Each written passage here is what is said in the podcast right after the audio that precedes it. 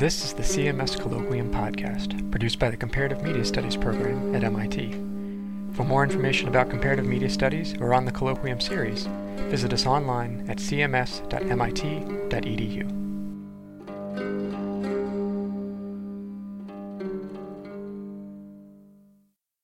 I'm Henry Jenkins. Uh, this is my, my privilege to introduce the final uh, CMS colloquium for this academic year. I'm delighted to see such a great turnout at this point in the semester. Um, we're very honored to have uh, Ralph Baer with us. Uh, Ralph Baer has been described as the father of the video game, uh, and I think his talk will help us to understand all of the various claims uh, behind that, but certainly, you know, Pong, uh, the Odyssey, the, the, the light gun all owe something to his work as well as Simon, uh, the, the, the matching game that many of us played uh, some, some, you know, years ago. So it's really phenomenally exciting to have him here.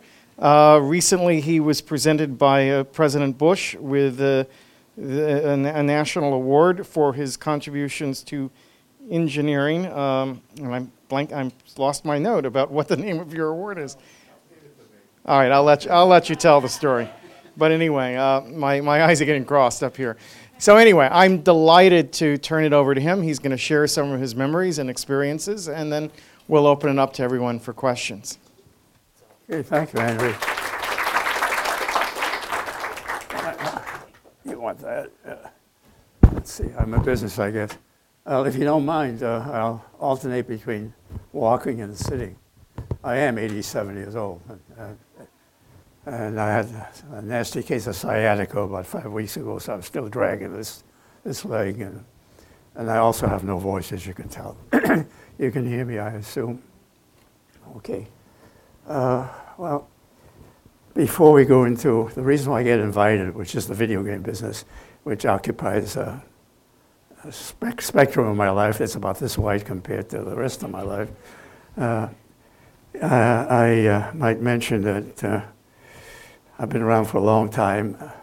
I've done electronic engineering since before it was called electronic when I was, so I was 16, which makes it about, what, 70, 70 years. I'm old enough to have been uh, interviewed for a job by Lee DeForest, who's the guy who put the grid in the vacuum tube in 1906. yeah. He was a director in the small school I went to after World War II when I got out of the Army. Uh, I uh, went to school on the GI Bill in Chicago, and one of the directors was uh, DeForest. And I got called to his office once, uh, my first, first brush with a celebrity, you know. And what he wanted to do was to find someone to work with him uh, to get back into the uh, diathermy business. Now, who the hell knows what diathermy is? Diathermy was very popular before World War II and after World War II for about 10 years. It's a matter of applying about 100 watts of RF on a kilo, kilo megahertz, so they're about either capacitively with large electrodes on your body or with an induction coil to heat up your innards to promote healing. I mean, I mean how do you promote healing? You raise the temperature of blood, right? Make dilate the blood vessels, and it worked. There's just one little problem with it in terms of modern uh, medical uh, medical practice. Can you imagine a doctor today putting somebody between two electrodes and and watching them for a half hour, yeah, until the timer goes off, and, uh, and paying another extra hundred thousand bucks for liability insurance? I, I forget it. In any event, if DeForest was in that business before the war and you want to go back into it, interviewed me. While I was there, he took me to his lab and showed me what he was working on, which was a mechanical color television system. He had a, a plate that sat in front of a 12 inch black and white set um, uh, that was stationary. It had what we would call pixel holes in it, um, uh, in, in an XY matrix. In front of it was another plate that moved through a very small rotary motion and was counterweighted, so it was easy to drive. Uh, those of you who know anything about mechanical color television know, know that it was done either with big drums or, or big wheels, you know, with huge motors, which were hard, hard to synchronize and took up uh, enormous amounts of space. It was very creative. But, but I took one look at it, I didn't say anything. It was, it was pretty obvious that the throughput, the optical throughput, yeah, was yeah, vanishingly close to zero, you know. little holes, like forget it. Uh, about three years ago, I'm surfing the web, and there's a photograph of uh, DeForest sitting at the bench with another guy behind him in front of the exact same thing that he'd shown me. And on the bench is uh, uh, what is obviously the camera with a wheel in front of it. Uh, uh, so they were experimenting. I bet there aren't three people alive today who know what that picture's all about. So I wrote a little story and put it on the web. If you don't mind, I'll sit.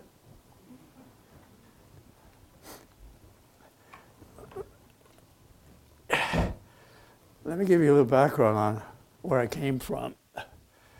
Uh, don't know whether it has much to do with the story, but people always tell me I concentrate too much on the video game business. So let me go back to, to, to World War One. How's that? well, I, I, was, I was born uh, uh, three and a half years after what, 22 from 18 is yeah three and a half years after the end of World War One. My father was in the army for four years in the German army. He got all kinds of medals. Didn't help any when Hitler came along.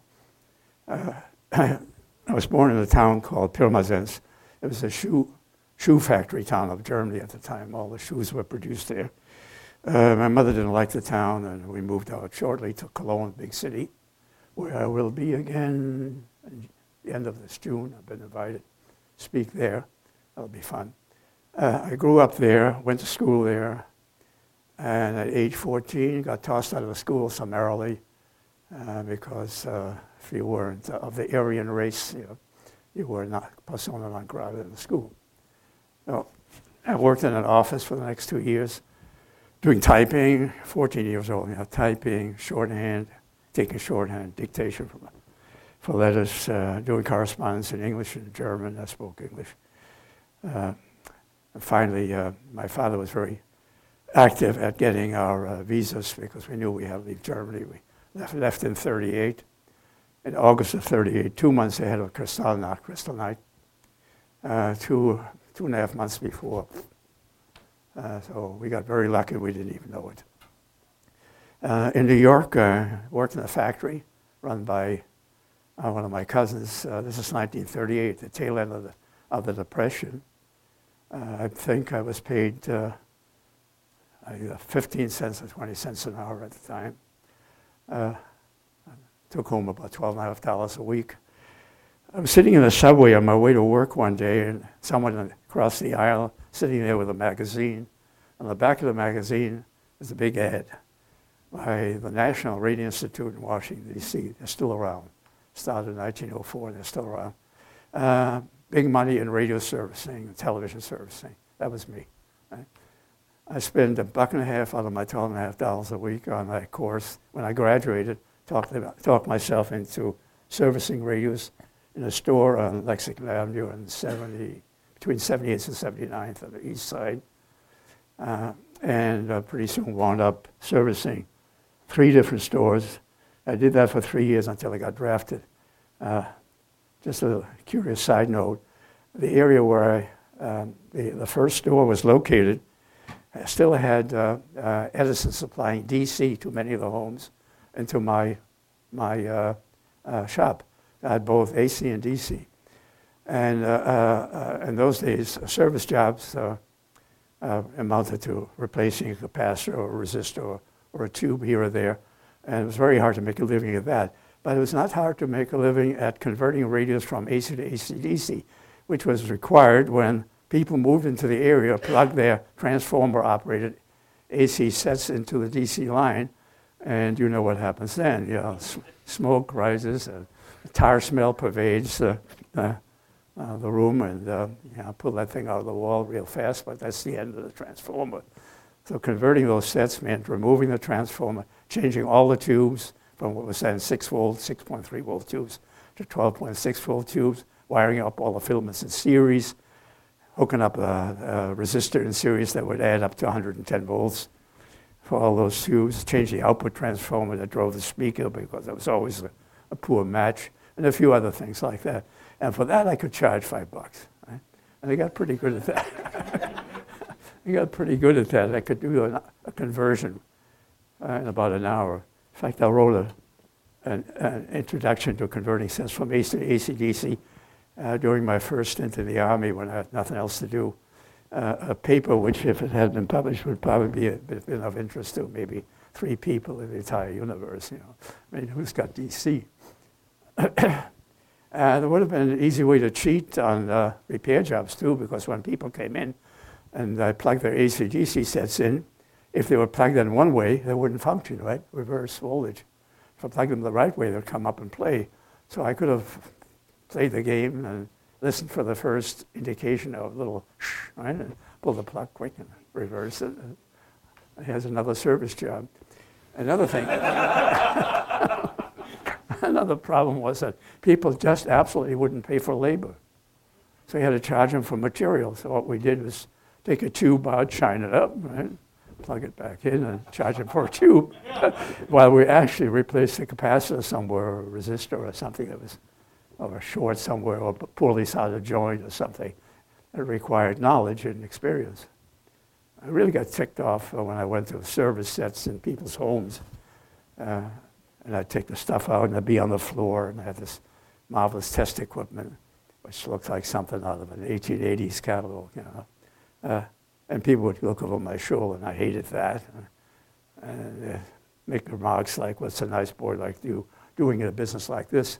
The reason for that was that the Reader's Digest ran a series of articles that said, watch out or you get jibbed by, colon. One week it was the radio repairman, the next week it was the automobile repairman. So people had a negative view of, and I consider myself a professional. Right? Um, at any rate, uh, I'm now in New York uh, I'm running these radio stores. I'm, I'm, doing design. I did Dolby type stuff long before Dolby was out of, uh, out of diapers. Uh, back then, uh, we had 78 RPM records. Uh, those of you who remember, there were 9 inch and 12 inch records. And what they made most efficiently was surface noise. so it was obvious that you need to do something about that. So, what do you do about that? Well, you can walk over to the radio right, for which you're playing this uh, phonograph and turn down the volume control, which was nothing but uh, rolling off the high end to eliminate the highs. Well, that, uh, uh that, you know, that diminished the quality of music. What you really needed to do was do exactly that, but only when the music sound level was very low and the noise was predominant. So it's obvious what you have to do you take the average sound by, by rectifying you know, the audio, uh, storing it, delaying it, storing it, and using the DC level you get out of it as a function of audio volume. When that DC level gets low enough, you take one of the vacuum tubes that we had, then make it into a variable resistor, in effect in a divider like this, where this one getting smaller and smaller, the lower the volume is, and uh, that resistor in effect is in series with a capacitor and rolls off the highs. So, I mean, I don't know how old uh, Dolby was when I did this, but I don't think he was out of the clothes yet. it's a long time ago.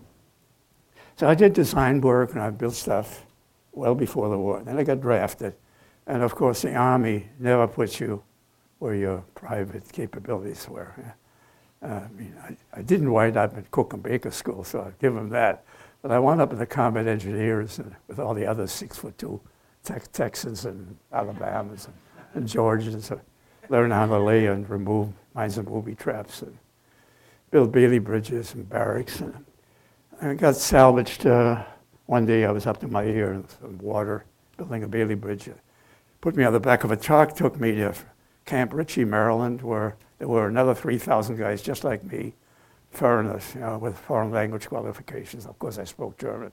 They made us all into uh, interrogators of prisoners of war, taught us uh, the uh, order of battle, which is uh, knowing how to recognize uniforms or organization of every cotton picking army in the, in the world. Uh, it was an intensive course, lasted about three, three months. When I came out of that, I had a pretty good knowledge of um, uh, most armies that we were likely to encounter. the next thing I know is I'm standing in line waiting to get on a banana boat to Europe. Uh, at that time, the, uh, the, the, Atlantic was already pretty safe. This is not 1943. Atlantic was already pretty safe, so we zigzagged in the convoy. I was in a little British boat, the Mataroa. my duty the entire trip over there was picking up, uh, taking care of the latrines, which meant picking up little brown pieces of toilet paper from the cement floor where the boat was doing this, right? which wasn't easy, especially if you didn't have any fingernails. Uh, when we got there, uh, the MIs, meaning myself and 25 others of us, uh, two other guys and I went to the camp commandant and said, hey, we can train your troops in military intelligence subjects. Next thing I know is we're cadre. I wrote all the syllabus, uh, and as it turned out, we went to several camps, lectured to 200,000 troops on our way to before D-Day, including the sex, several, uh, several armored divisions that came through. And I was a PVT, private lecturing to three-star and four star generals. Uh, couldn't break, I couldn't screw up, they couldn't break me. Uh, the, uh, at the time, uh, a lot of troops were coming back from Normandy. So uh, with them came uh, all manner of ammunition and uh, weapons, German weapons and other captured weapons. So there were weapons all over the place. They built a museum for small arms and some fairly large weapons. In fact, I had an 88 left over from the Spanish Civil War uh, 105 German Molten Howards, a whole bunch of small arms. Before I know it, I get so interested into in small arms that I make myself into the resident expert on foreign small arms. And make a story, long story short, I came out of the war uh, having written a book on the history of machine guns with 18 tons of small arms, set up three exhibits, Fort Riley, Kansas, and in uh, Ab- the Aberdeen Proving Grounds, and in uh, Massachusetts, and uh, forget where, Armory. Uh, and I almost stayed in the Army because I got so wrapped up in the history and the people involved in that industry. And because after all, machine guns are you know, very, very marvelous pieces of uh, mechanism. And I knew all those weapons backwards and forwards. I could take them apart of the back of. In that's exactly what we did. took them all apart, cleaned them all up, in Paris before, actually in Le Vésinet, a suburb of Paris, before we shipped them over here. Those weapons, uh, I took them to an army depot where a bunch of Germans were creating rear axles for two and a half ton trucks at one end of the camp, moving the, the crates to the other end of the camp, where another bunch of German prisoners would break the crates apart and send the axles back to the front end so they could make new boxes. When they saw me coming, uh, with a requirement for about 120 boxes of different sizes for weapons yet, which every soldier likes. Yeah, they were ecstatic. Yeah. Uh, when we took this stuff to Calais, which was still in pretty bad shape at the time, uh, and uh, put it into a Liberty ship. And when I went to inspect them, I couldn't find it.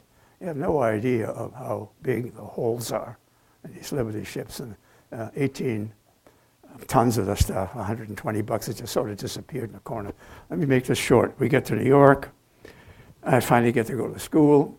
I come out of school. I take a job at Emerson Radio. I wind up with a group of guys fixing the radios that were came off the assembly line into, in defective shape, and uh, which was just, just about all of them. And uh, that lasted about lasted about two months.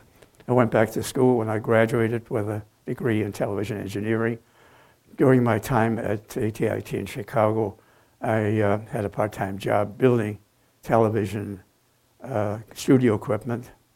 Uh, at that time, it was 440, 40, 41 lines. Those of you old enough will remember 40, 441 lines, not 525 lines. And of course, black and white only. Uh, just as an example of uh, the state of technology, uh, to generate synchronization pulses, horizontal sync pulses, which at that now are 5734 or were when we were in the analog world. Then there were 14 something, I forgot the exact number. To, to go from 14 kilohertz down to 60 hertz and have those two singles locked together, you had to divide by two, by four, by eight, by six. How did you divide in those days? How did you divide? With a thing called a blocking oscillator, which was an oscillator consisting of a vacuum tube, this big, right? running a 6.3 volt at 3 tenths of an amp. That's two watts right there, yeah, which was which you could lock up on an incoming signal uh, at one, one half, one third, or one fourth of the signal coming in. you do this uh, five or six times. So now we're up to six times. Two watts is 12 watts of filament heat alone, plus 250 volts of plate voltage at maybe 10, 50 milliamps apiece, another two, three watts, just to get from 14 kilohertz down to 60 hertz. Yeah. now, I mean, uh, we had 18 inch racks full of equipment that did a hell of a lot less than what's in this watch, right? I mean, just think of it. I mean, it's, it's totally incredible. Even more incredible, when I took the correspondence course from the National Radio Institute, I built, uh, early, I built uh, a little portable radio. They supplied the material. On what? On breadboards.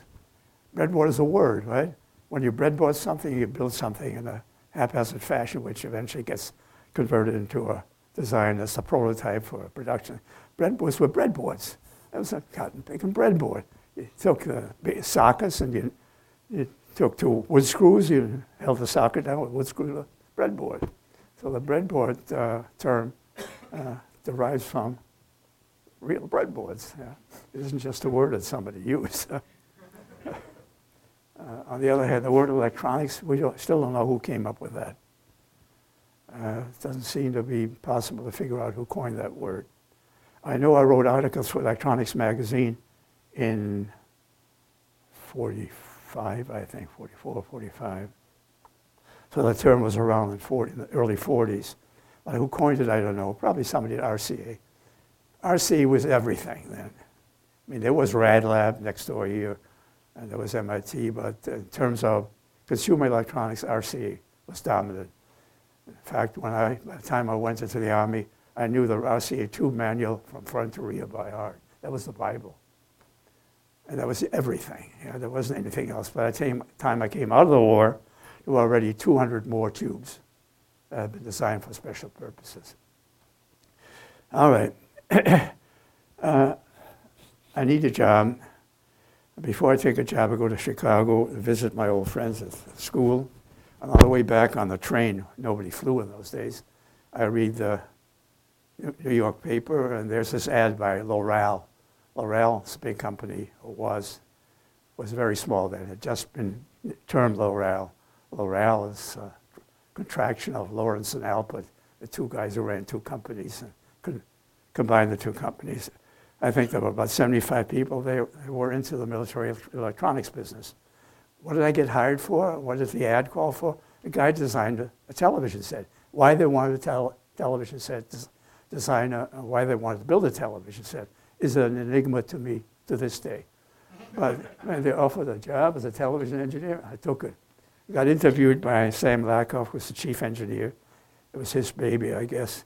And we hired one more guy, Leo Beiser, who later became a big uh, light in the laser heavens. And the two of us sat in a screen room for a year and built a television set from scratch.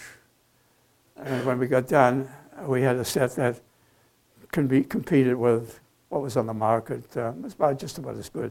We had actually had a projection system made by Philips with a one-inch projection tube with Schmidt optics.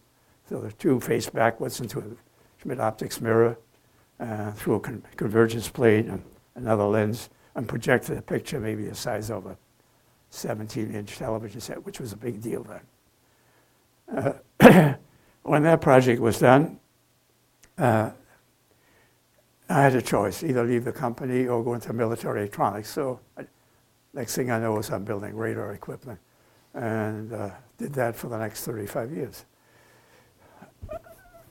we started a small company, we being Sam Lakoff, the chief engineer, a couple of years later. Uh, got a lot of military work. I didn't have the money to uh, buy the, buy the uh, material for all the production that was required. I became part of a holding company who provided, provided the money. Uh, next thing I know is I'm moving to Manchester, New Hampshire, because the holding company has an empty mill building right on the Merrimack River up there. And that's how I came to be in Manchester, New Hampshire which at the time to me was a place somewhere close to Siberia, or a place to go through on the way to White Mountains, right? Uh, and that's where all my, I, I was married by that time. All my kids grew up there. My family grew up there. Uh, I, uh, uh, the company grew very, very rapidly. But unfortunately, a sister company lost money faster than we could make it, and that was the end of the company. I joined Sanders, and some of the older people, in the group here might remember Sanders Associates, Nashua, New Hampshire. We were as big as 11,000 people at one time, biggest employer in the state of New Hampshire through the 60s, 70s, 80s. Uh, then became Sanders, uh, uh, Sanders uh, Lockheed, then Sanders Lockheed Martin, and today it's uh, BAE, British Aerospace. Still uh, quite a large company and a tremendous amount of really good engineering going on in there. I, for about 10 years, I ran the equipment design division there. I had about 500 engineers and techs, support people working for me. So I was plenty busy. Uh, the tele- television uh, system uh, system engineering was something I didn't see for the better part of what, 60, 60, 50, 55 to 65, there about 60, 10 years. But it's always been percolating in the back of my mind that you should be able to do something interactive with a television set. How could you get into a television set, early television? Only one way, through the antenna terminals, right? That discouraged anybody else who was thinking of doing something interactive with the TV set. And I'm sure there were people, in fact, there were some people who did just that in the Army for missile launching practice.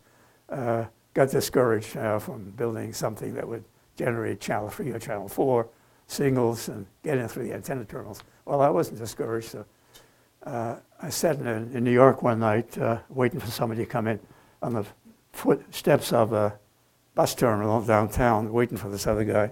And I wrote some notes, which I converted to a full page document on September 1st, 66. And that's the Magna Carta of the video game business. It's all there. Uh, I had some people countersigned it, very conscious of uh, how to handle uh, IP material. In fact, uh, we can dwell on that a bit because I wound up spending a lot of time in court in the 70s fighting, uh, fighting licensing battles. We won every one of those. And the major reason why we won all of those is not just because we had a good position and strong patents, but because I saved every scrap of paper we ever wrote. And I made it an absolute mandatory requirement. The guys who worked for me kept every scrap of paper, dated everything, and everything signed every day. There was virtually a day by day record of what we did over the course of two and a half years from 66 through 68 and a half. During that period, we went through about eight different sets of uh, uh, progressively more complex video games. Uh, I have a, a slide that'll bring up, hopefully bring some of that to life.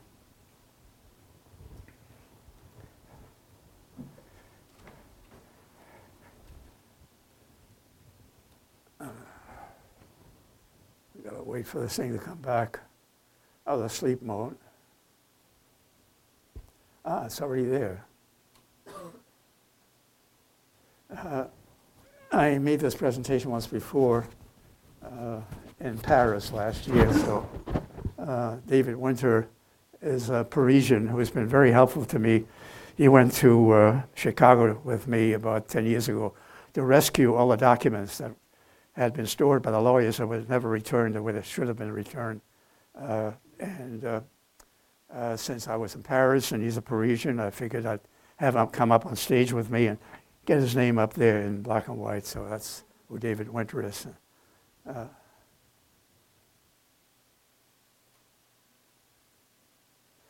uh, here's the first page of that document. Unlike it that you can read it from back there. Uh, but if you could read it, the first paragraph is sort of conflicted. Uh, it says, um, yeah, uh, it's, it's um, phrased as if it was a military document.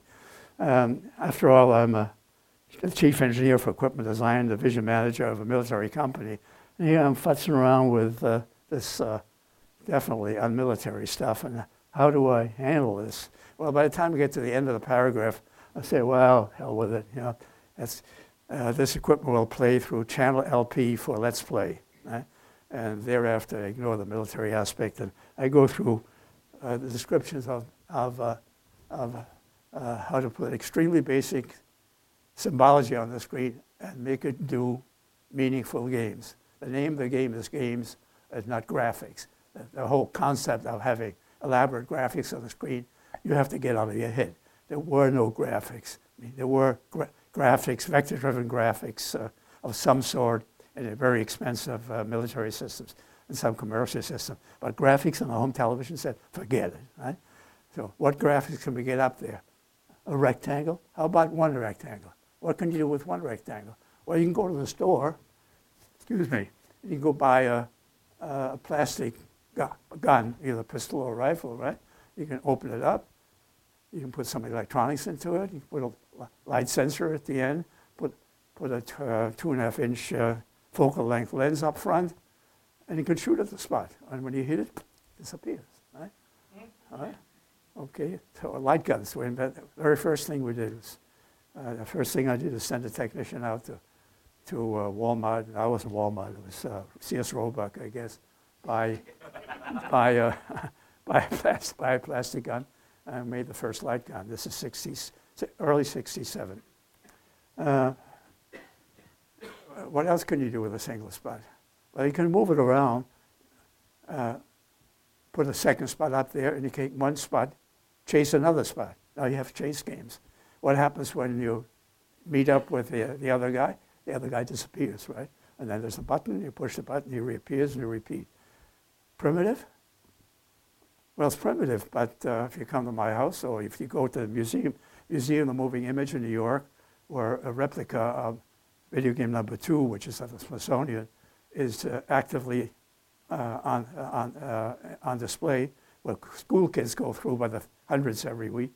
They play that game, and they play uh, the ping pong game that came later.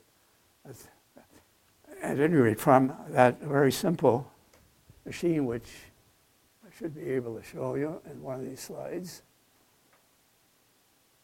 Are you going to do something? Yeah uh, we went through a whole series of developments inside of two and a half years, uh, going from left to right. That big gray box on the left, I'll have to point to it, on the left is a uh, uh generator that service people use to put up lines or bars or crossbars or color bars up to adjust television sets. Those of you old enough know that television set had linearity controls, vertical hold controls, horizontal size controls, vertical size control. and in order to set these up at the factory level, you use a box like that that, uh, that could um, put uh, uh, reference patterns on the screen and you fiddle with the adjustments. Well, since that box had a channel 3 and channel 4 oscillator in it, I didn't have to build that, right? So on top of that, it had sync circuitry. I didn't build that either. So all I had to do was to verify that I knew how to put a spot on the screen, it's a little box that would put up horizontal, little horizontal lines that formed into a spot, and which I could move vertically and horizontally on the screen. And that's what that little chassis with those four vacuum tubes do. Why vacuum tubes? This is 1966. I'm running a division. I haven't built anything for five years. I'm a vacuum tube guy at that point. So it works. The next guy, of course, uh, chucks the vacuum tube. is a technician. Bill Harrison, the guy whom you saw that movie earlier, saw up on screen. You'll see it again. Uh, and we wind up with this chassis that has a wooden handle on one side. What's the wooden handle do? Uh, you have an overlay on the screen. It shows a fireman with a fire hose. The fire hose is transparent. The building at which he's directing his fire hose has an open window, an open door, and you're pumping the handle, you'll bring up blue color from the bottom, which appears behind the hose and rises through the hose, and you're fighting against a, a timer, which you said. And if you don't make it in time, the color changes from uh, blue to, uh, to red, and the whole screen goes red, and the house goes on fire. it's a game. Yeah?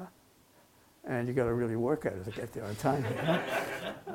uh, uh, I think I have a, well, anyway, let's, if you go to the tail end, the brown box up there is uh, exactly what I just call it, call the brown box because it's covered with brown sticky paper.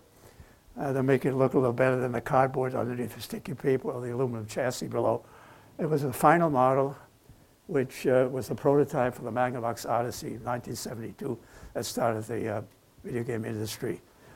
In between, we had a different kind of a problem. Uh, we had uh, come up with a ping pong game. Let me advance this a bit. Uh, first light, first light gun and some elementary ideas, uh, how to fill a bucket with water. Uh, here's the chassis, the same chassis you saw up there, close up. That's at the Smithsonian. Uh, here's the overlay of the, of the, uh, the fireman. And here's a bird, uh, you know, you put a white spot under his belly and you shoot at it, you know. Sorry. Sorry about that. Uh, here we are, and if you look at the bottom of that, uh, what are we looking at? We're looking at two spots that are manually, manually controlled. They go up and down, and there's a comment there somewhere in red that says, be neat if we can always also move them horizontally, which in fact we did. And guess what they turned into? The paddles. There's the ball off the side there under the H1. Right? This is the first disclosure of doing a, a, a ping pong game, a game in which machine control symbol like the ball would interact with manually controlled symbology on the screen, the paddles, and where something would happen when the two intersected, like the ball bouncing off the paddle. And it is the basic claims and various patents that issued to us several years later uh, of the interaction between, between machine control and manually controlled symbology on the screen that uh, made us, eventually made us 100 million bucks in 1970 type money, so multiplied by two. Uh, this is typical of the documentation we kept. It didn't matter what form it was, or how crude it was, how scribbled it was, but there it is. And it's, there's a date up on top, right? And there's a, and a name somewhere. It beats me what the name is. It's on a, yeah, it's on a Bill Rusch's notebook. Uh, the, the seven units we built uh, were built over a period of about two and a half years. In the middle of that cycle, we had a real problem. Now that we have it, after we had ping pong game, games going late in 67, now that we have it, what the hell do we do with it? Right? well, this is a military electronics company. I can count on no help whatsoever from management who, uh, I, I report the executive VP, uh, who uh, uh, weren't shy about asking me whether I'm still playing around with this stuff, you know, frequently, yeah. Well, now, about six years later, when the money was coming in like a water out of an open faucet, you know, of course, they were all told me how supportive they'd been. At any rate, uh, uh, the question was, what do we do with it? First concept was to uh, help spark up the nascent uh, cable business. There were uh, very few cable operators. Uh, teleprompter was one of the bigger ones. And by big, we mean 100,000 subscribers in California, 100,000 in the New York area. Uh, so I picked up the phone, and cold turkey called Irving Kahn, who was the uh, president of teleprompter then, but I got uh, somebody else, um, uh, a, one of the VPs. Both of those guys had actually been involved in building the teleprompter device. They were now in the cable business. And I got somebody to come up and look at what we had. Actually came up because their concept was that perhaps Sanders could help them um, uh, uh, connect the cable business with home security, which makes a lot of sense. Um, so they came up, they saw what we had, they got very interested.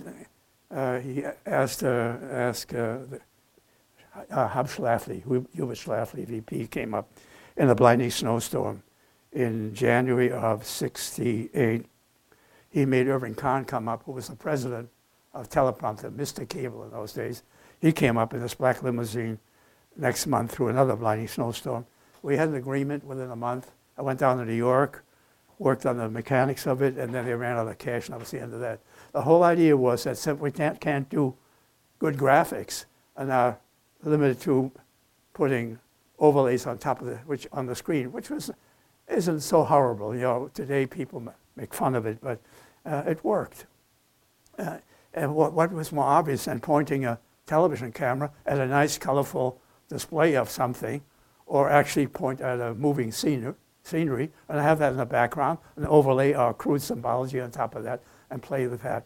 And we took it further than that a few years later. We, we uh, developed, we took some of the Odysseys, the original Magnavox Odysseys, converted them so they could be used at a cable station to put a couple more players, pa- paddle uh, players on the screen that moved randomly around the screen, who always happened to happen when you, at the receiving end, who always happened to be in the right place to intercept the balls. It's, uh, it's amazing how often they were at least as good as some of the human, human players. Uh, in any event, uh, the concept was to enhance, enhance uh, the cable business by providing this interactive uh, uh, game capability.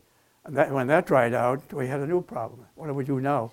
Finally dawned on me that all the components that were inside these boxes I showed you, uh, the brown box in particular, were the same components that were in the television set.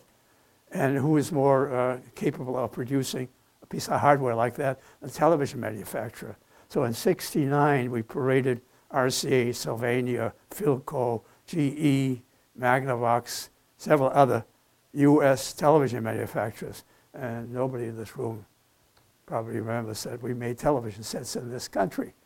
Uh, uh, and they all came to Nashua and they'll say, hey, this is great, this is great. Uh, but only RCA started to negotiate a contract. I got too onerous. We walked away from it. But fortunately, one of the members of the team, um, changed jobs, became a VP for marketing for Magnavox in New York. He was so impressed with what he saw. He talked to the guys in Fort Wayne, Indiana at the headshed. And next thing we know is we get invited to go to Fort Wayne. We make a presentation out. Uh, we had 12, 12 games at the time. And one guy, uh, the general manager, uh, Jerry Martin, said, it's a go, just like that. One guy with vision. Uh, in the next year, the lawyers uh, around for a whole year uh, to come to a, uh, an agreement.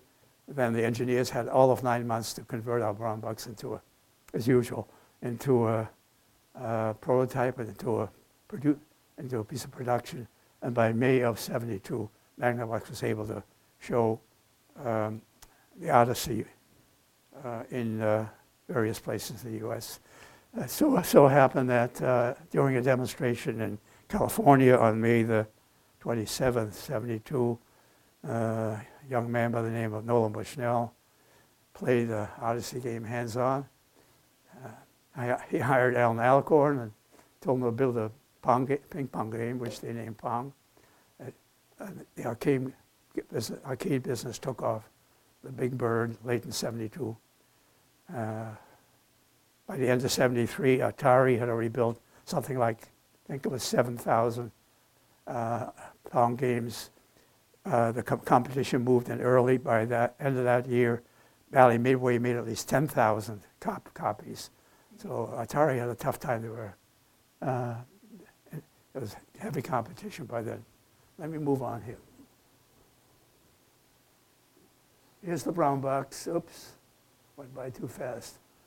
Uh, you can't really see it because it's too small, but these little black dots you see all over the place, they're all transistors. There are about 40 transistors in there and about 40 diodes. The diodes are mostly in diode AND gates and NAND gates. The transistors do such things as, uh, as uh, uh, generate horizontal vertical sync, generate the, uh, the spots. Some of them are flip-flops that redirect the ball to go from left to right or right to left. Uh, coincidence detection is done with AND gates. Uh, you got to remember there, there were no microprocessors. This is 66, not, this is 66, not, not 76. There were no microprocessors. There were, there were integrated circuits at the time, and we tried them, but they were power hungry, and this thing was battery operated, as you can tell. We couldn't conceive of a consumer product running off a wall transformer. I mean, it's so common uh, practice now that it's hard to think that we started off with a battery operated device, but everything that, uh, uh, yeah, never even occurred to us to, to build a uh, power transformer, rectify a power supply. Uh, novel items, ex- external hand controls, uh, the light gun. There was a speed control in the back so you can change the rate of, of the ball motion. Uh, Magnavox uh, if it will respond, I'm going to play a movie for you. But unfortunately, this, this program was made by the great people in at uh, Microsoft, and it doesn't want to work. I'll play it for you later. I have it in a separate file. Ah, here it is. Well, here we are. Well, son of a gun. Switched. This is PowerPoint X, which I didn't ask for. I got for free from Mac. Let me show you. And it has never worked since the. Come on. I had the same problem in Paris. Let me see if I, if I can get out of this predicament. It's doing something. Uh, yeah, thank you very much. All right. Here we are. Come on. I'll do it in quick time.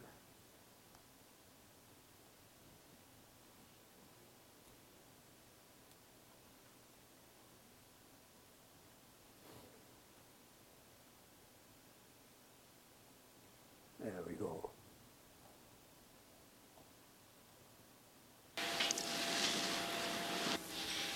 Yes. Crank, crank back to 1967. Well, here we are, playing ping pong when we ought to be working. Here's our ball volleying back and forth, uh, one free ball plus one net, courtesy of the local CATV station. Here's my partner Bill, and I, we're going to play ping pong for you in a minute, but before we do, I'd like to show you the controls that we're using, which are part of the plug-in module, the, uh, the uh, ping pong plug-in module, gaming plug-in module of the all-purpose box we talked about earlier. Uh, There is a horizontal knob here, as you can see, which, when I twiddle it, moves my paddle from left to right. There's a vertical control, which moves my paddle up and down. Finally, there's an English knob, which allows me to put curves on the ball, control the vertical position of the ball as it leaves my paddle. Whenever I intercept the ball, if I don't miss it, and bat it back at my opponent, I have control over the ball's vertical position, and that's what the English knob is for. And watch me fake him out in a minute. There's another control here, a serve knob, which puts the ball into play, serves it from my side if it's out of play, in my, on my position, uh, if it should go out of play. In Bill's position, he's got the same kind of a button right here. He pushes it, and the ball comes in from that side. Ready? It's on your side. It's on my side? Okay, let's go. Let me move away from the net a bit. Here we go. A one, a two, a three, and down I go. And up I go, and down I go. And watch me fake them up. I didn't do it. Ah, I did it this time. Okay. Oops. One, two. You want to score, Bill? Sure. Let's, let's, well, okay, one and nothing. Here we go, up and down and up. He's getting tricky. Missed it, one up. Keep it on the table, Bear. Here we go. Fake you out again, two to one. We'll play up to five. huh? Good show. Get closer to the net, make it a little faster. Up, two up. Missed it again, three or two. I guess that makes it count of five. okay, who else would like to play? Why don't you come on and play the game against my hero partner here, we just take me out again. Well, that's how it started. Uh, Now, if this, uh, thank you.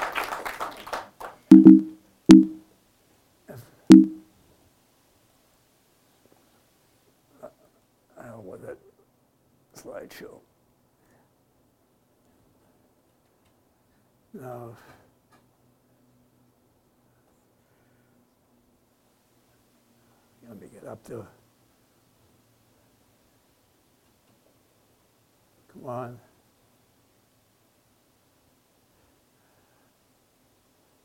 Uh, The Odyssey, uh, which came out in 72, is uh, what you see on the screen right now. It's doing this all by itself. I didn't have a damn thing to do with it. Blame Microsoft, to hell with it. Uh, uh, let me play you a uh, commercial that was uh, broadcast by. Uh, here we are.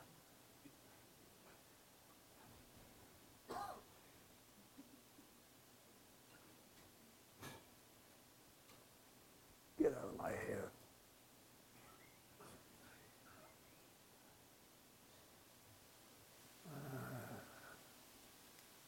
There we go. This is a 1970, 72 commercial. You're going to have to lower the volume substantially. Uh, Magnavox. Odyssey, the electronic game of the future.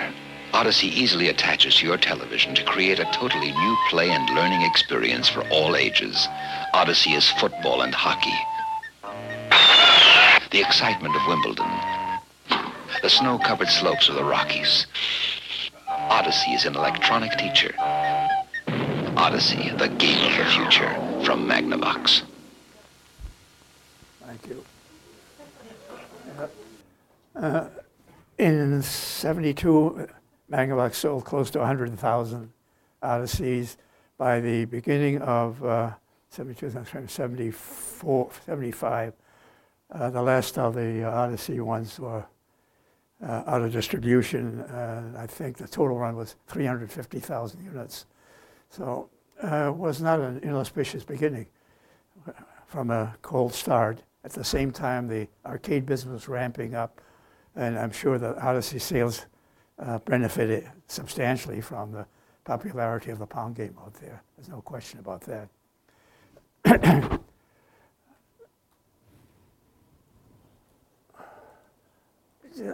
Just so you think that I never did anything else but uh, build video games, I've got another presentation. This one is an Adobe file. And with any luck, this one won't do a, a Microsoft uh, on us. Where are you?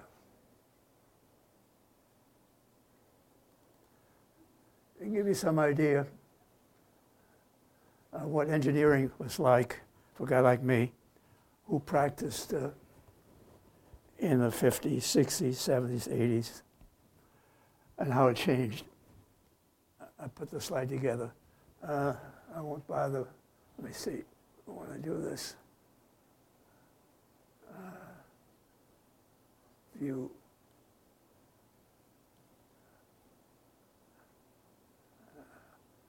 How hell do I get to uh, full screen mode? Here we are. There we go. That's me in the lab.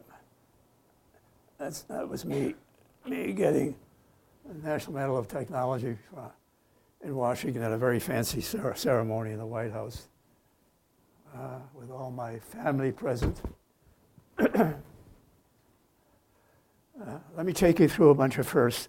I put this stuff together because on occasion uh, I'll walk down the street, meet a friend of mine with a stranger, uh, he introduces me as the guy who invented video games. And of course, the first question is, uh, which game did you invent? I'm hoping to hear that I invented uh, yeah, Pac-Man or something else that will remind him of their long lost youth. You know? And when I mentioned the fact that, well, I came up with a concept of playing video games, the eyes glaze over, you know, and we start talking about the weather. What the hell's a concept, right? Uh, uh, so uh, I said, so I said, well, I mean, I did a few other things besides coming up with video games. And here are a few other things.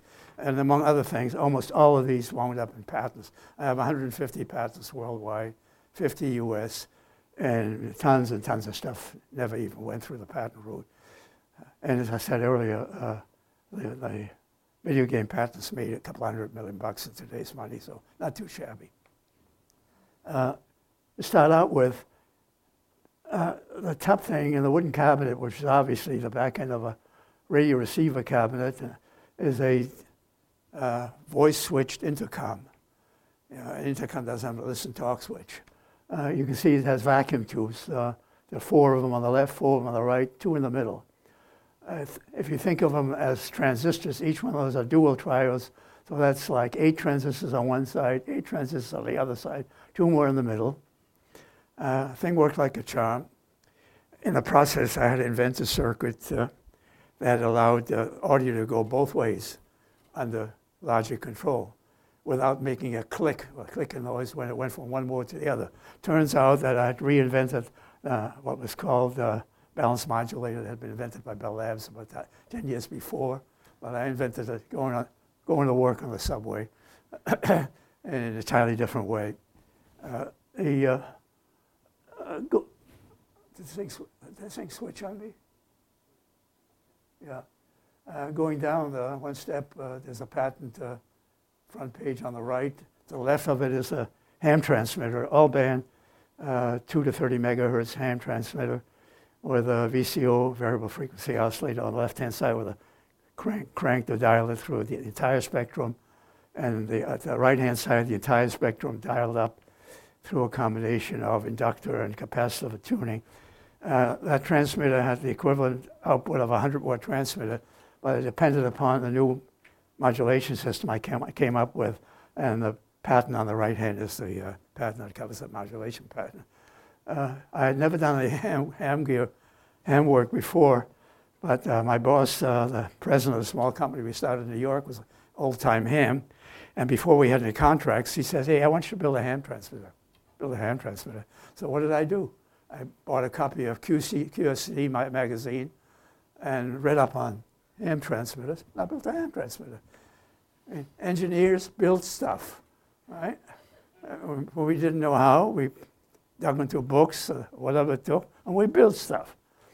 And not only did I build stuff, but I built something that did the same thing as the equivalent transmitter, twice the size, four times the weight, and four times the input power. And I got a patent for it on top of it. Right? Little is your noodle. Right? All right, next, next case uh, a little too fast. Here is the very first light gun we built, but it was not meant to shoot at the screen. Was meant to do uh, quizzes with instant feedback. We had, we had a method of en- en- encoding spots that would come up in a uh, presentation, uh, multiple choice quiz questions on it. Uh, and when you pointed the light gun at the spots, depending upon uh, the information in the spot, you either got a correct or uh, or incorrect answer in terms of a red light or green light popping up on your gun. Instant feedback. The whole idea was to take a whole bunch of existing videotape uh, lecture series, which were all straight delivery, right? Which put you to, to sleep uh, you know, by the time you got to the first 20 minutes.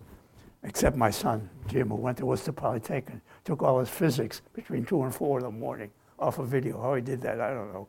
But he did. In any event, the idea was to take existing videotape, which is expensive to produce, and wait until the instructor takes a deep breath at a propitious moment and insert a quiz at that moment that relates to the material he's just uh, covered. And you go up there with your light gun to the screen and you get instant feedback on whether you understood the subject. Uh, seemed like a really good idea. And that's what this first gadget does. The one down below was our first uh, rifle both of these wound up in, as patents. Here we are in 67 playing ping pong. We've been there. Uh,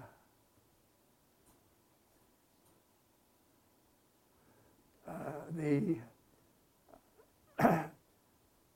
the idea of, uh, of transferring data, this thing keeps switching on me. Idea of transferring data optically through the screen because there was no other way to get at the innards which is a story by itself. I went to Magnavox. We had a contractual relationship which allowed me to input ideas into the Magnavox facility. Well, when you get in a position where you're working in one company and trying to cooperate with another company, you'll find out how, how, hard, it, how hard it is to project concepts, ideas uh, into the other company. Every company's got their own culture. This thing is in an automatic mode. Every company's got their own culture and it's very difficult to project ideas. Uh, the idea was to uh, uh, put a, a, coded spot on the lower right-hand corner of the screen, which you could extract by means of an optical sensor in the uh, suction cup. Uh, the, the, the, earliest codes were just eight lines. They were either white or black, right? which meant that you had an 8-bit code uh, to deal with and at a 60 hertz rate, which was respectable, right? So that's, uh, that's a bit at a 60 hertz rate. It's 60 uh, bit rate effectively, respectable enough to transfer quite a bit of information. You could bring up a page out of a out of a uh, uh, out of a uh, airplane schedule, for example, uh, that way. Um, we could never find anybody who wanted it.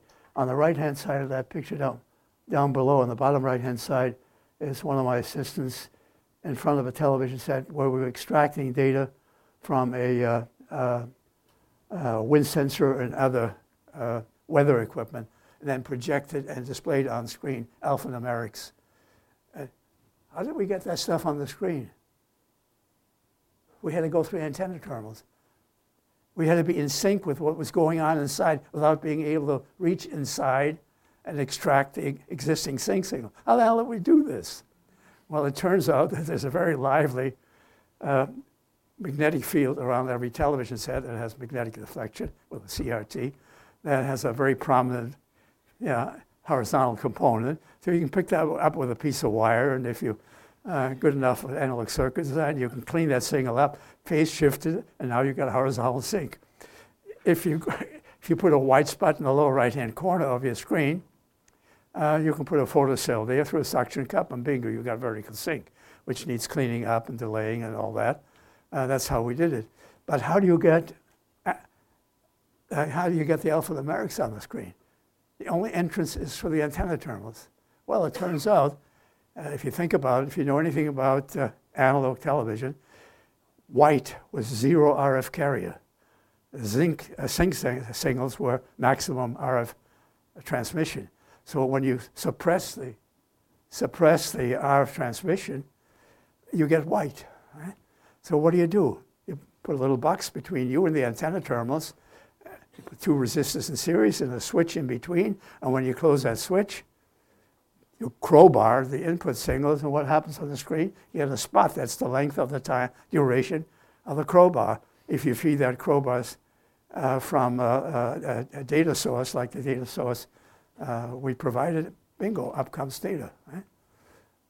Oh, alpha, up comes alphanumerics. In fact, that is the way we propose to do captions. Uh, that never played because uh, we couldn't find anybody who wanted it. Because as, as you probably know, uh, today's captions uh, yeah, are generated by one little chip, which wasn't even a gleam in our eyes when we did all this stuff. Uh, on to the next thing. Uh, oh, somewhere along the line, I, which one am I up to? Uh, this Kidvid. Will you stand still? What's Kidvid? Well, never mind. Uh, somewhere along the line, I decided to go into the toy and game business, and I hooked myself up with Marvin Glass and Associates, who were the largest independent toy and game designers in Chicago at the time. Uh, it was with them that I did things like Simon, Computer Perfection, and others, uh, which were really successful games. But the first thing he wanted me to do was uh, do a phonograph, uh, a uh, uh, record changer that could recognize lands and bands.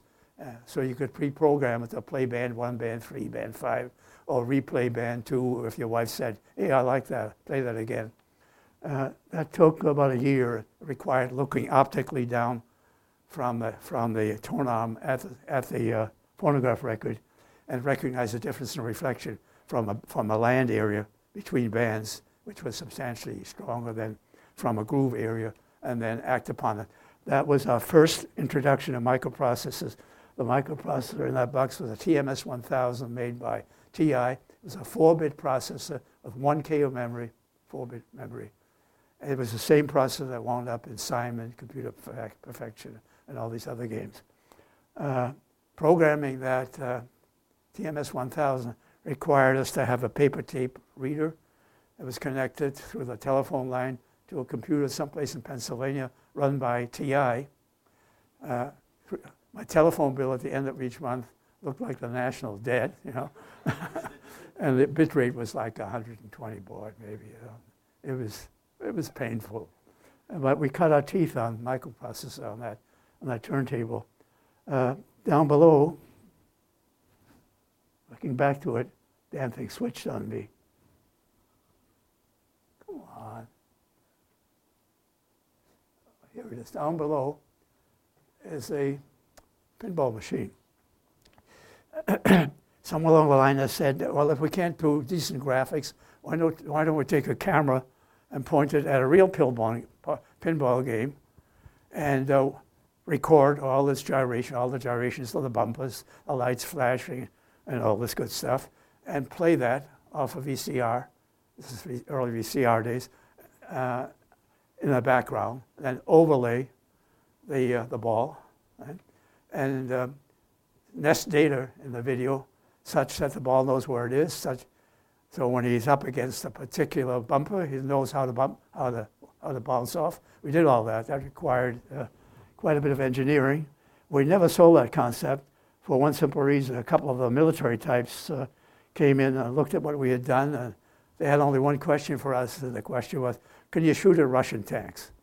And we thought about that for about 30 microseconds, and now we're in the military electronics uh, business. Uh, from there on out, we built hardware that was uh, suitable for the military. We built uh, we built a training system for the combat engineers, where the combat engineer who normally has a big vehicle where he shoots satchel charges at, uh, at embankments by looking through a monocular at whatever he's shooting at and turning the crosshairs on the, on the object and then pull the trigger and out goes that big charge.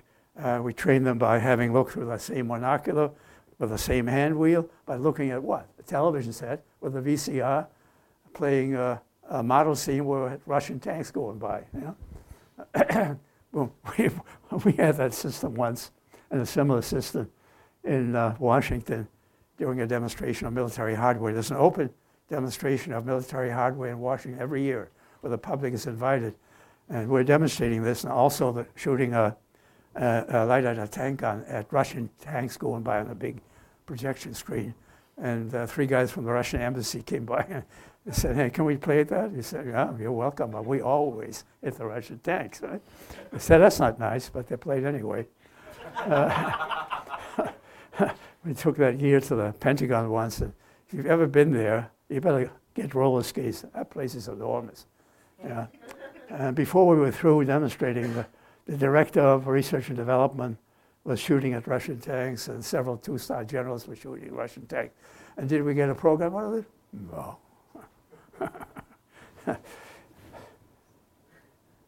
Let me ramble on here. We're into the toy and game business now. Here's good old Simon with the front page of uh, the patent. And it was square when we filed the patent application. Uh, some genius at uh, Marvin Glass designed it, decided it should be round, and it wound up being round. It probably would have sold as a square box too. Uh, and it's still around here, what, 30 years later. Yeah. Uh, this is a long story, uh, and I'm about out of time. Yeah, let, let, me just finish up with this because it's a long, it has a, has a story which you ought to remember. Somewhere along the line, this is in about 1982, 83, if I enlarge that thing, I can't do it here. Can, probably, can anybody read the date on that patent? it's two years before that patent issue, three years before that patent issue, I came up with a concept of digitizing a person's face and sticking that digitized face on top of a cartoon character. Okay? Now think about it. How many billions of dollars worth of, uh, of uh, football games or baseball games are out there from electronic devices? Right? Uh, first, I built a device made out of a ColecoVision game on which I superimposed my head uh, facing a camera. And here's my head moving around like the paddle on a ping pong game. I take that to Marvin Glass and say, that's okay.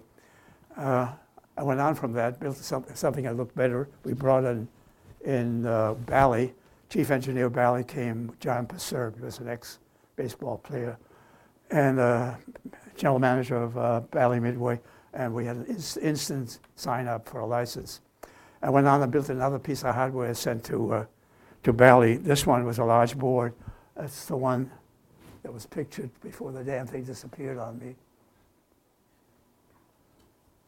Uh, where is it? Yeah, that's the board. About 20 odd, uh, come on, hold still.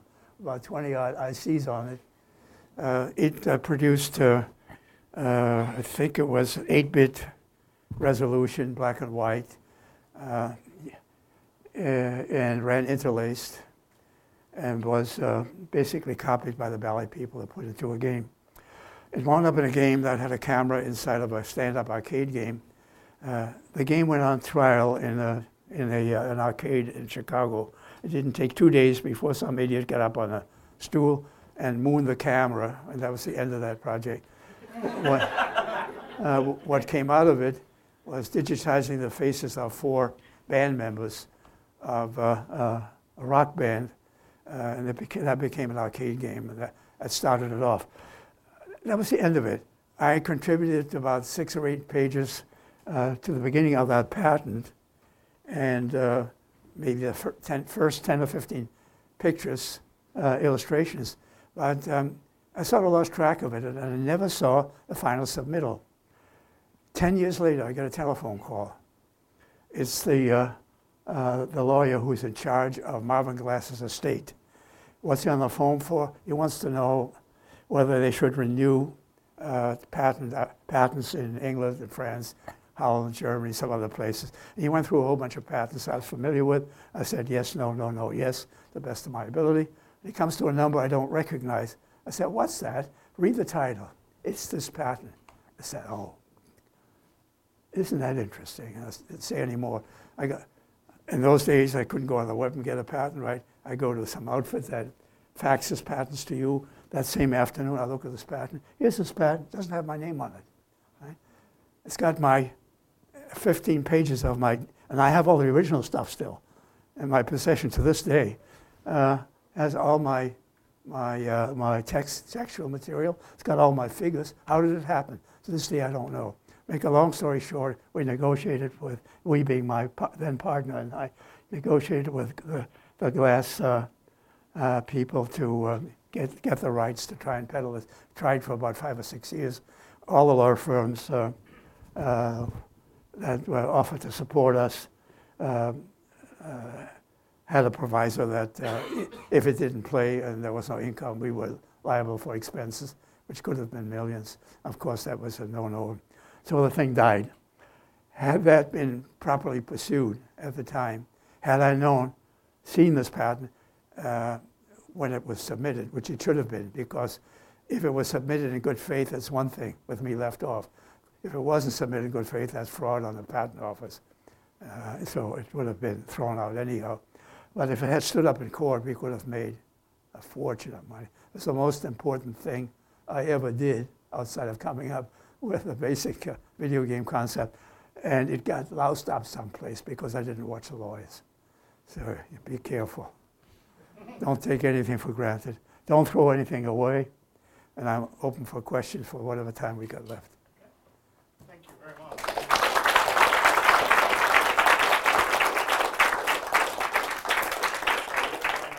So she's going to run the mic around, so wait for the mic before you ask your question.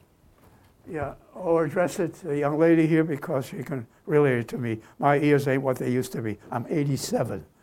So I'm lucky to be here.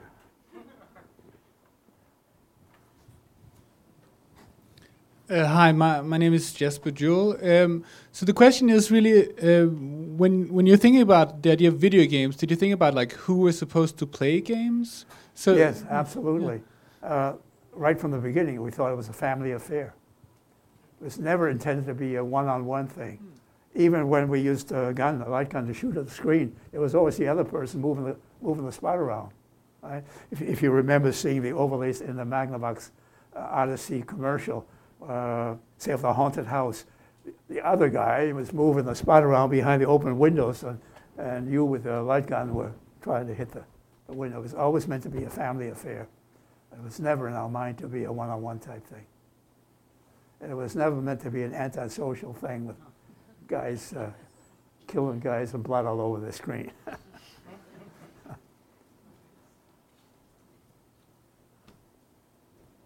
Questions? Thanks so much for the great presentation.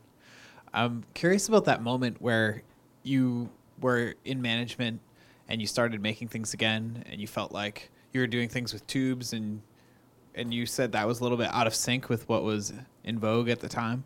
Did you have people where you showed them your work and they saw the tubes and they were just like, "Oh, please, tubes."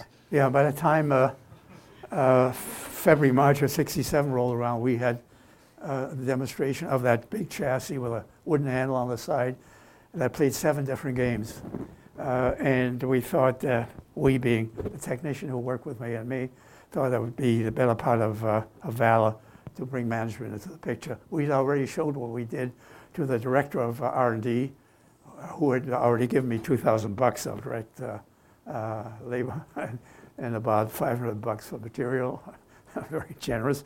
And the, uh, the director of patents, uh, they were both friends of mine because uh, in my position I was part of the patent review committee. These guys were on the committee, so it was like a little family affair.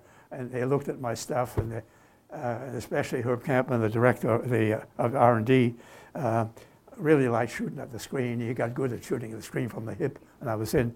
So we decided we have to show management. We can't do this sub rosa forever. Uh, I prepared for that demonstration uh, by uh, recording the introduction of each of seven games on a tape recorder. And I put a four and a half megahertz FM oscillator into my little uh, big box, which whose output was summed into the video. So it came out as audio on the speaker of the, of the television set. So, so before I played each one of the games for the, uh, for the audience, which turned out to be the president of the company and the whole board of directors because they happened to be that day, there that day, I, I didn't have to fumf the introductions because I had them pre-recorded. I still have that original uh, audio tape, and I digitized it, and it's on my website. Uh, and uh, everybody there, except for two members of the, the board of directors, made long faces, and president of the company said, in effect, well, uh, show me how we can make money off of this, right? Uh, well, it, I, I'm managing a division. I can take two people and put them aside on my overhead. Doesn't even ripple my overhead at a $10 million direct labor payroll. So the work just went on. They didn't have to know what my boss, the uh, uh, VP for engineering, he knew what I was doing. He, remarked on occasion, are you still screwing around with this stuff, Baer? And I laughed and said, yeah, we're getting there. Uh, when we finally signed up people, the money started coming in, and of course, uh, the tune changed considerably. But uh, uh, I guess it's possible to do independent things in a company if you develop the right connections inside the company and if what you're doing has some real merit. But it was hard. I mean, I went through the speech before how difficult it was to figure out what the hell to do with this stuff. Because there's anybody around who could tell me what to do with it. I, mean, you know, I had to generate every step of the way from inside out. Any other questions?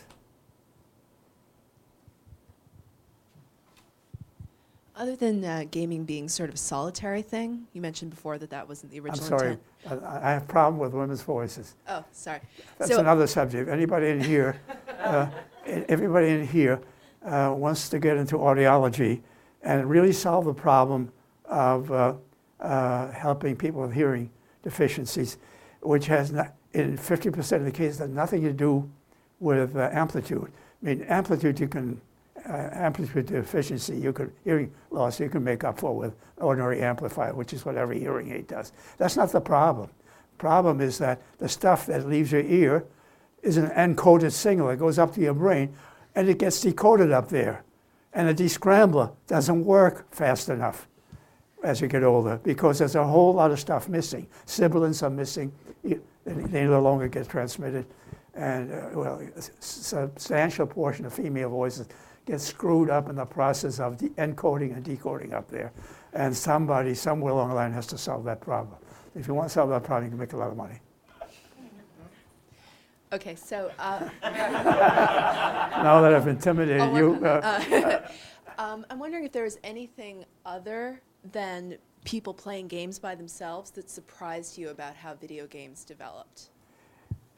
Well, in, in effect, what you're asking me is, uh, I mean, how surprised was I at how the whole electronics industry developed? I mean, one, uh, they were totally, uh, totally integrated. I mean, we went from discrete transistors to ICs, from ICs to early state machines, from state machines to microprocessors, to bigger microprocessors, there's still more memory.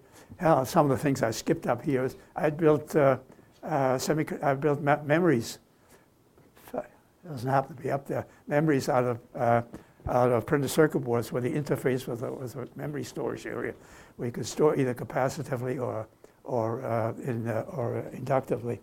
Uh, at the very time when the first semiconductor memories were beginning to show up, I mean, it's just inconceivable unless you put your mind to it to crank your your your history backwards in your mind to visualize the, the stages of development have taken place in the last 10 years. When you look at all the history of humanity, yeah, there's this almost straight line in the geometric curve over the first 20,000 years.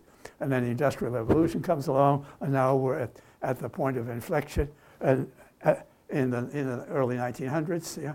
And now we're on that straight curve right up towards heaven, you know, and things are moving at a fantastic rate. Think about how we built things back then. There was one engineer, one tech doing a whole project. Today, guys have to specialize on some limited function because it's so complex. They can't handle two or three. Does that answer your question? Sort of. Hi. Um, Hi. it's amazing. This is It's pretty amazing. magical. Yeah, it's amazing. But it just happens. Just right? you Your just life would be amazing things too. and it's you know. great. Amazing I- things happen every day of the week. I guess you my know what amazing is today in the, today's Wall Street Journal is an announcement of the latest Kindle. Uh, the new Kindle is bigger, yeah, taller, bigger, and has additional capabilities. I guess has better graphics, so it can do a better job on uh, textbooks. To me, that ain't the Kindle I want.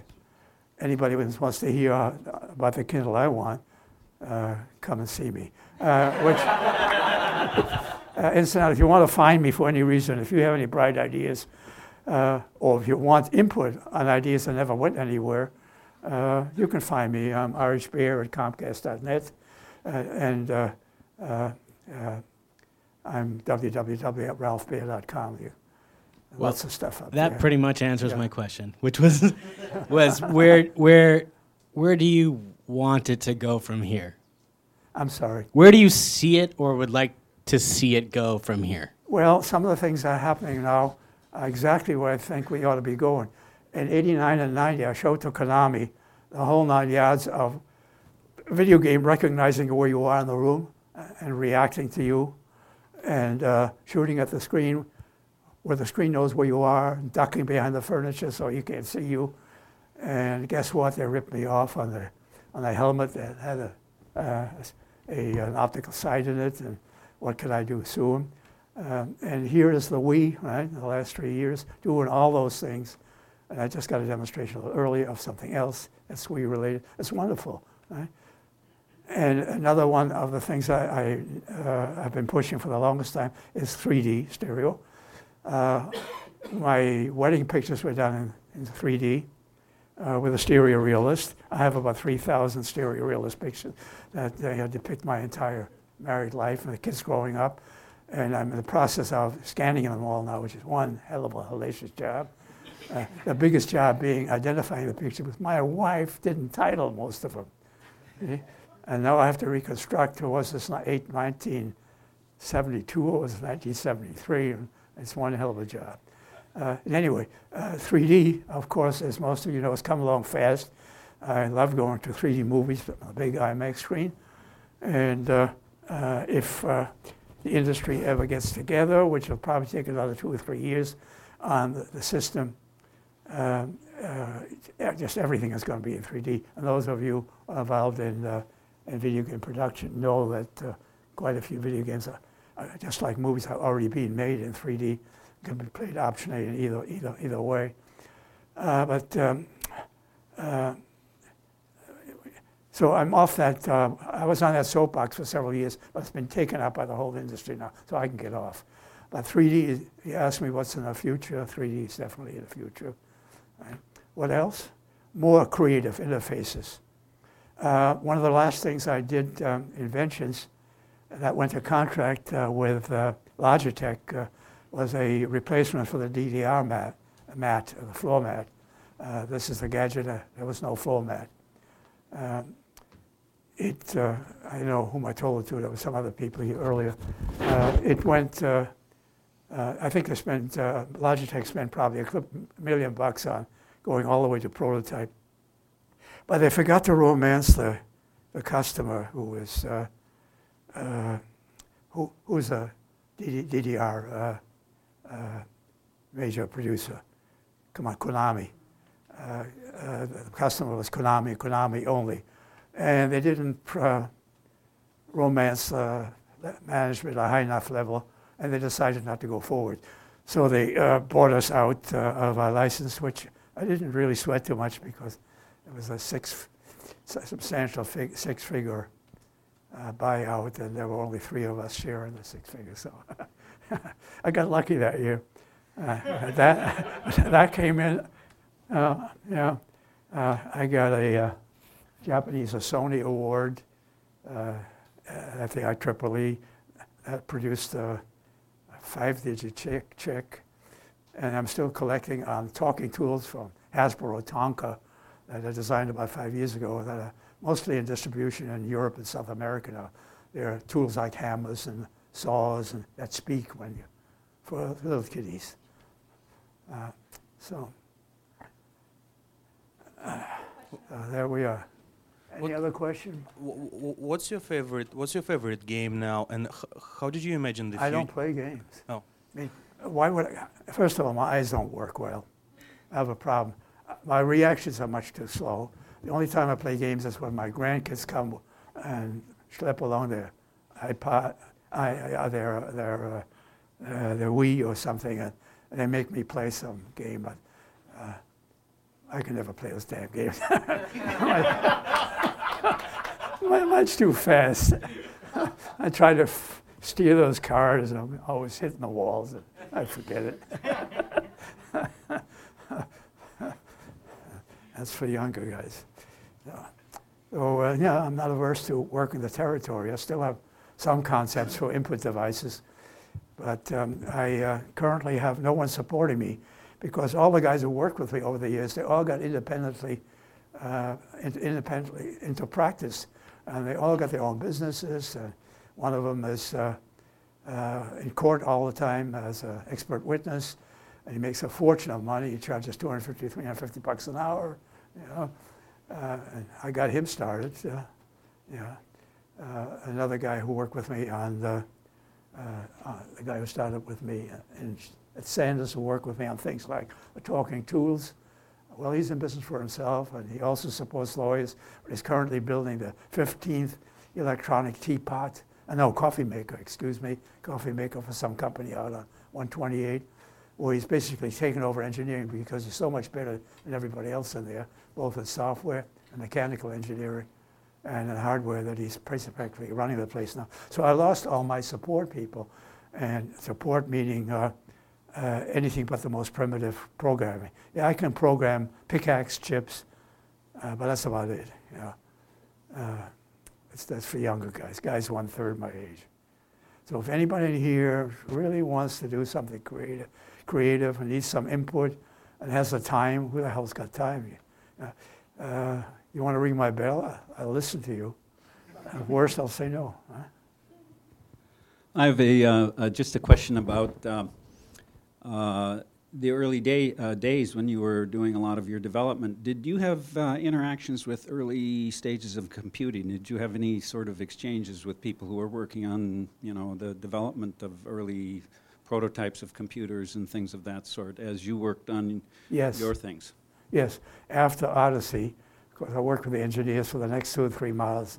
Then, since they weren't very cooperative, I switched uh, gears. I went to Coleco. I put Coleco into the business. The Telstar game, which was, was their first game, based on the AY38500 chip that I helped promote. It was designed by General Instrument in, in Scotland. Uh, I helped them build the first machine. I got them out, out of trouble when they were in trouble with the FCC. And they couldn't pass uh, uh, the acceptance tests. Uh, got them out of trouble. Made them sign the license. Uh, after, then I got a contract from Coleco to, divine, to design parts of the next three models, next three-year model. Here we are, military electronics company, and I'm setting guys aside to build video games. Uh, then I supported uh, Magnavox on building the Odyssey 2. In fact, the Odyssey 2 would have died a death by edict uh, if I hadn't gotten the act because management suddenly decided we don't want to be in this business. And I heard about it and I took an airplane to Tennessee where the factory was and I sat around the conference table. I had just come off a successful run with Coleco I turned them around. We flew back in the company airplane to Fort Wayne and the engineers had already draped the black drape crepe all over the, the door frames and on the windows. They were on the phone trying to get themselves new jobs. And the Odyssey 2 program was turned on again. And I was, uh, I wheeled out of them a uh, development system. We produced a couple of cartridges for this.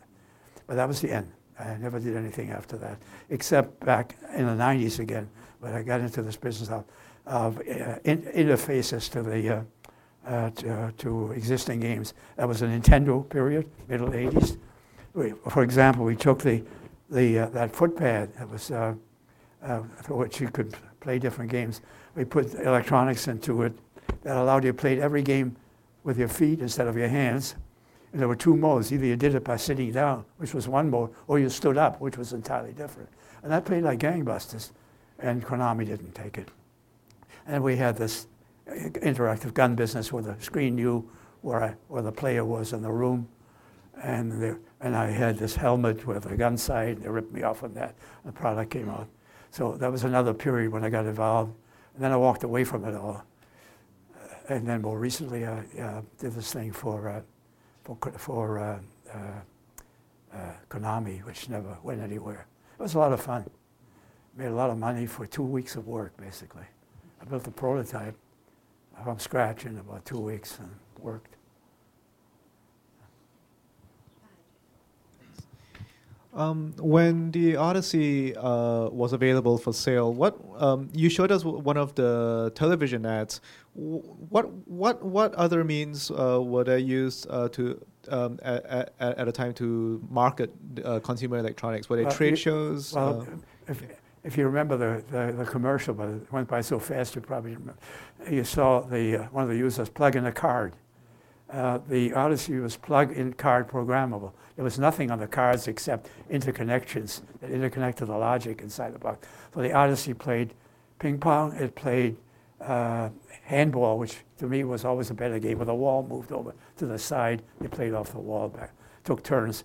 Handball, volleyball, side view of a volleyball field, uh, a rifle shooting game, a chase game, and a couple of other games with uh, overlays. Uh, and each one of these required a different cartridge. And for each one of them, there was a different overlay. And the overlays came in a couple of different sizes so that they would fit uh, you know, small sets or large sets.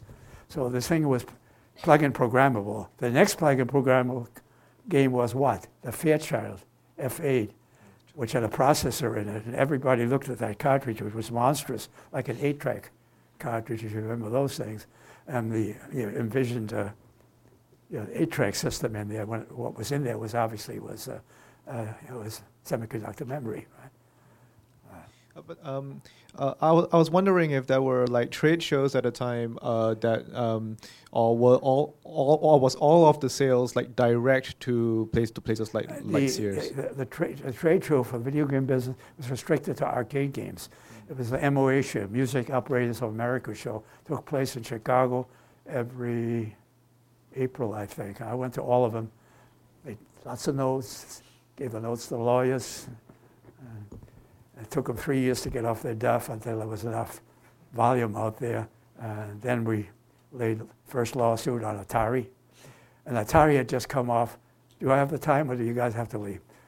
Uh, just interrupt me when you need to go.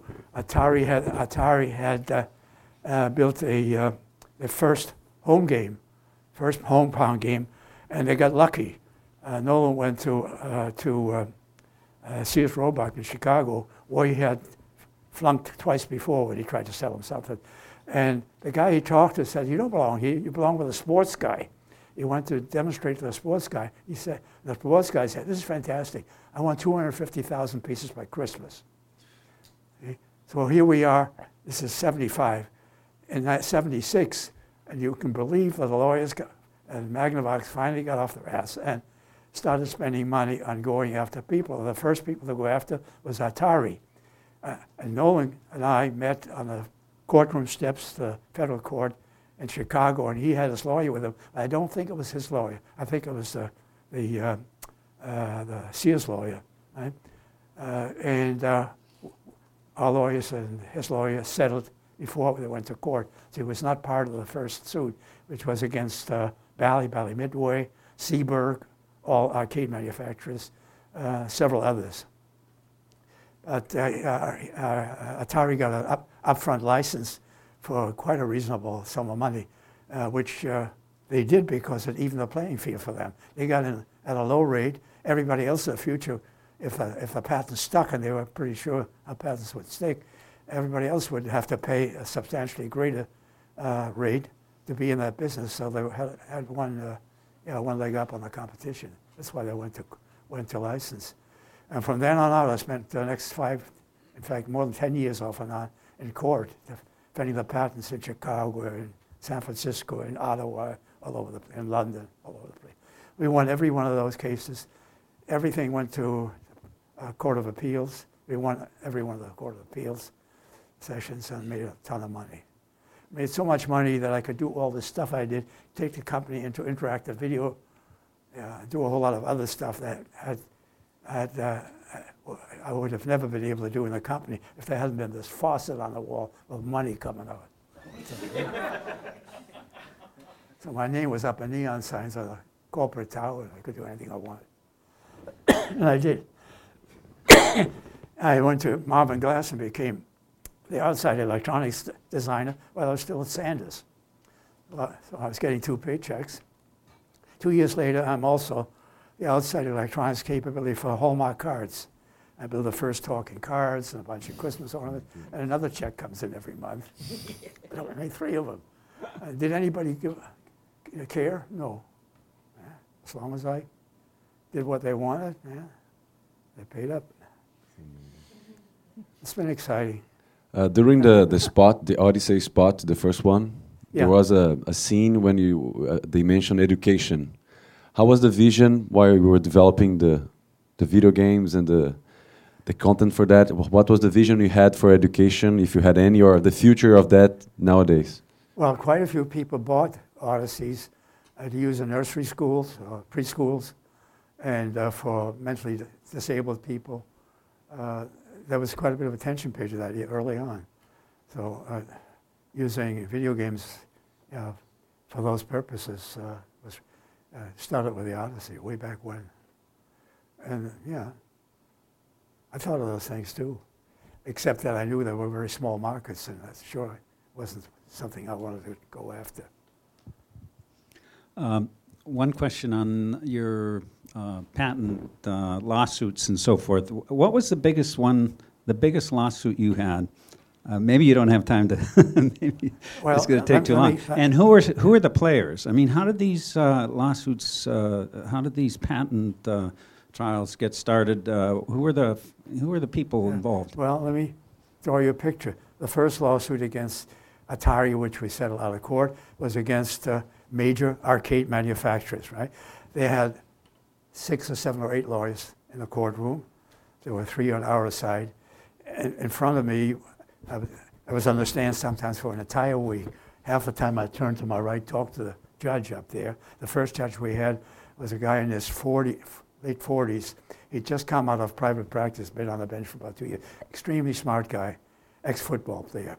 Uh, very nice, very personable. He turned to me, and, you know, and I talked to him half the time uh, instead of responding to the lawyers. In front of me was 10 linear feet of documents, plus a brown box sitting there when on demand to, play uh, things like a ping pong game. And the lawyers all but stood on their hair to try on their head to try opposition lawyers to try and show that what we did was different than what they did. And yeah, with their T squared L, big fat boards in their in their uh, arcade games, and the judge wouldn't buy it. because basically what we were fighting about was the concept of playing ga- games on the home television set. And when we opened up the back of, uh, of an arcade game that was brought into court, uh, the judge came down from the bench, he looked back, and there's a standard television set with the front end disabled, you know, to get into the first video. Because, yeah, uh, all you got to do is take one look and say, same thing, you know. but the point was that we had these claims that specifically pointed to the interaction between machine control and manually control symbology on the screen and the results of the interaction, yeah, with the resultant interaction uh, of the, yeah, like a motion or bounce off or disappearance of uh, the machine controlled symbol. And that covered everything through the late, uh, late 70s because all the games then were uh, Pong games and derivatives, uh, uh, yeah, the tank games, and, they were all, they all had the same basic constituent parts. So now, um, you asked what went on. For weeks, the opposition tries to convince the, uh, uh, the, the, judge that what we had is analog circuitry, uh, and they have the digital circuitry, T squared L, what the hell difference that make? I never knew. The judge found it never made any difference. Yeah? But they've harped and harped on that. As a matter of fact, there is no analog circuitry in the brown box except for the modulator and the RF channel 3, channel 4 oscillator that's in there. That's it. The rest of it is pulse circuitry and digital logic. What the heck would you call a flip flop that moves the ball from left to right? It's a digital circuit. What would you call diode logic, eh, diode AND gates? Digital circuits. To this day, Nolan Bushnell can't understand that. Keeps referring to the Odyssey as an analog machine. Enough said. And that one, so you asked me what was the major, major, one more, one more answer to your question. What was the major lawsuit? Major lawsuit was against Mattel. Mattel first negotiated, then decided to go to court. They lost. Uh, we went to, they went to appeals, they lost. Then finally settled for 12 million bucks, which today would be something like 25 million bucks, which is really peanuts in terms of today's today's uh, uh, dollars, but it was big money then. Uh, 80, what, 87, 88. Intellivision, late 80s. Remember, at the same time as Intellivision, there was ColecoVision uh, and uh, several advanced models of the, of the Atari 2600 uh, which never really made it, uh, and uh, the Odyssey 2, that same period, five years be- before, just before video games went into hiatus and disappeared for five years and came back courtesy of the Nintendo game. There was another question somewhere. Thanks so much for entertaining all these questions. Yeah. So something I liked a lot in, in your work is your commitment to the television and bringing new functionality to this common device and it it seems like in a way some of the things that you hoped would happen were realized with the internet and i wonder if you could talk a little bit about things that you've done with the web and how it does or doesn't match with what your expectations might have been well, i think pretty much everything i foresaw has happened of course a whole lot of things have happened that uh, i would have never imagined uh, were saleable out there but world wild uh, wrestling is saleable right uh, if you can sell that you can sell video games where you kill people by the yard and have blood flowing all over the screen. Was, could I have imagined something like that? Got to be kidding. Know. But uh, you know, it takes all kinds of people to make a world and all sorts of entertainments to make them happy. So a lot of that stuff I didn't foresee, but as we go through it, I think I try to demonstrate interacting with the screen like the Wii does. I did it in the 90s. You know, shooting at the screen, I did in the 60s. Uh, we, built, uh, we built some really good games that we never sell to anybody. We had an early uh, hockey game where the, uh, uh, the, play, where the puck was responsive to the, uh, the interaction where the, the puck moved as a derivative of the, of the motion of the, of the paddle, like the EDT. You know and it was an unbelievable game. We played that on the six-foot diameter cloth projection system down in my basement and at various exhibits. And we converted to a four-handed game with two guys being the goalies, two guys the players. It was the, greatest game, yeah. And that was in the, still in the early 70s. Yeah. Yeah, I think you ought to give me a rest.